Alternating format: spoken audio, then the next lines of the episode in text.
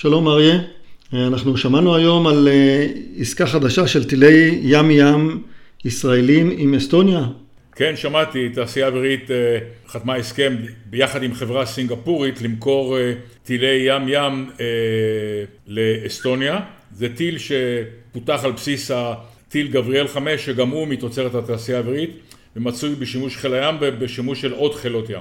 לפני שנה בערך תעשייה אווירית הודיעה שהיא חתמה הסכם להקים את מיזם פרוטאוס שמשותף לסינגפור ולישראל, וזה הפרי הראשון של המחירה הזאת, הודעה מעניינת. גבריאל 5 נמכר לפינלנד לצייד ספינות תקיפה שלהם ביכולת ים-ים, ובמיקום באסטוניה הטיל הזה יהיה בעצם מוצב על היבשה, הוא יהיה טיל להגנת חופים.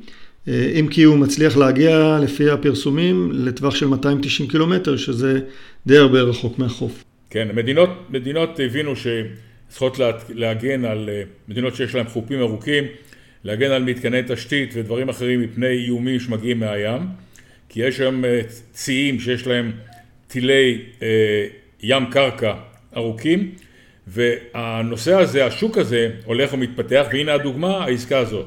תעשייה אווירית מציעה את הטיל הזה גם לצי הבריטי, לצייד את הספינות הבינוניות שלו, מה שנקרא Type 31, שזה 6 ספינות שהצי הבריטי עתיד לרכוש בשנים הבאות.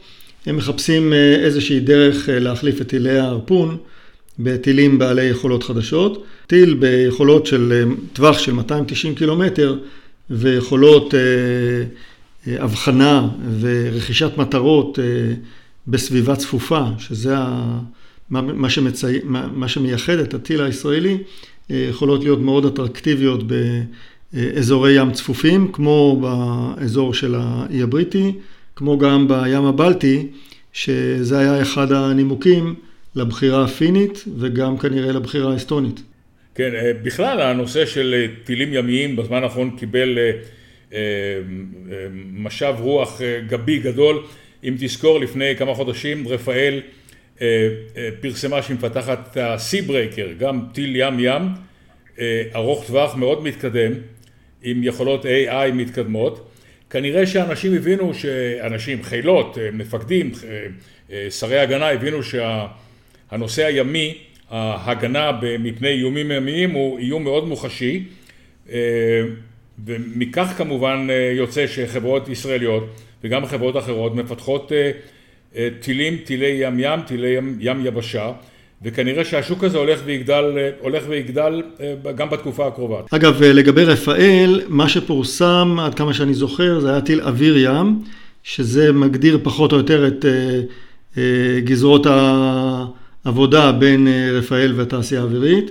תעשייה אווירית לא מציעה את הטיל הזה כטיל אוויר ים, ורפאל לא מציעה אותו כרגע כטיל ים ים. כן, אבל אתה יודע שכל טיל כזה ניתן גם לשגר מהים, זה הסבה קטנה של המשגר, ככה שבכל מקרה הנושא של הגנה מפני איומים ימיים הולך ותופס תאוצה, וכמובן שהחברות הישראליות משתתפות בחגיגה ומציעות פיתוחים שמבוססים בדרך כלל על אבני בניין שיש להם ממערכות אחרות. כן, המאמץ של חברות ישראליות, ולא רק ישראליות, לפתח טילי ים-ים, בא בגלל החשיבות של מדינות להגן על שטחי ים גדולים, שבחלקם יש להם קידוחי נפט וגז, ובכלל למנוע פעילות טרור מהים. הטילים האלה מיועדים גם לשיגור מספינות, חלקם גם מותאמים לשיגור מהאוויר, ואין ספק שגם תעשיות הביטחוניות הישראליות ימשיכו לפתח טילים כאלה לטווחים שונים, למשימות יותר מיוחדות, ואנחנו נשמע על פיתוחים כאלה בשנים הקרובות, כנראה במספר גדל והולך.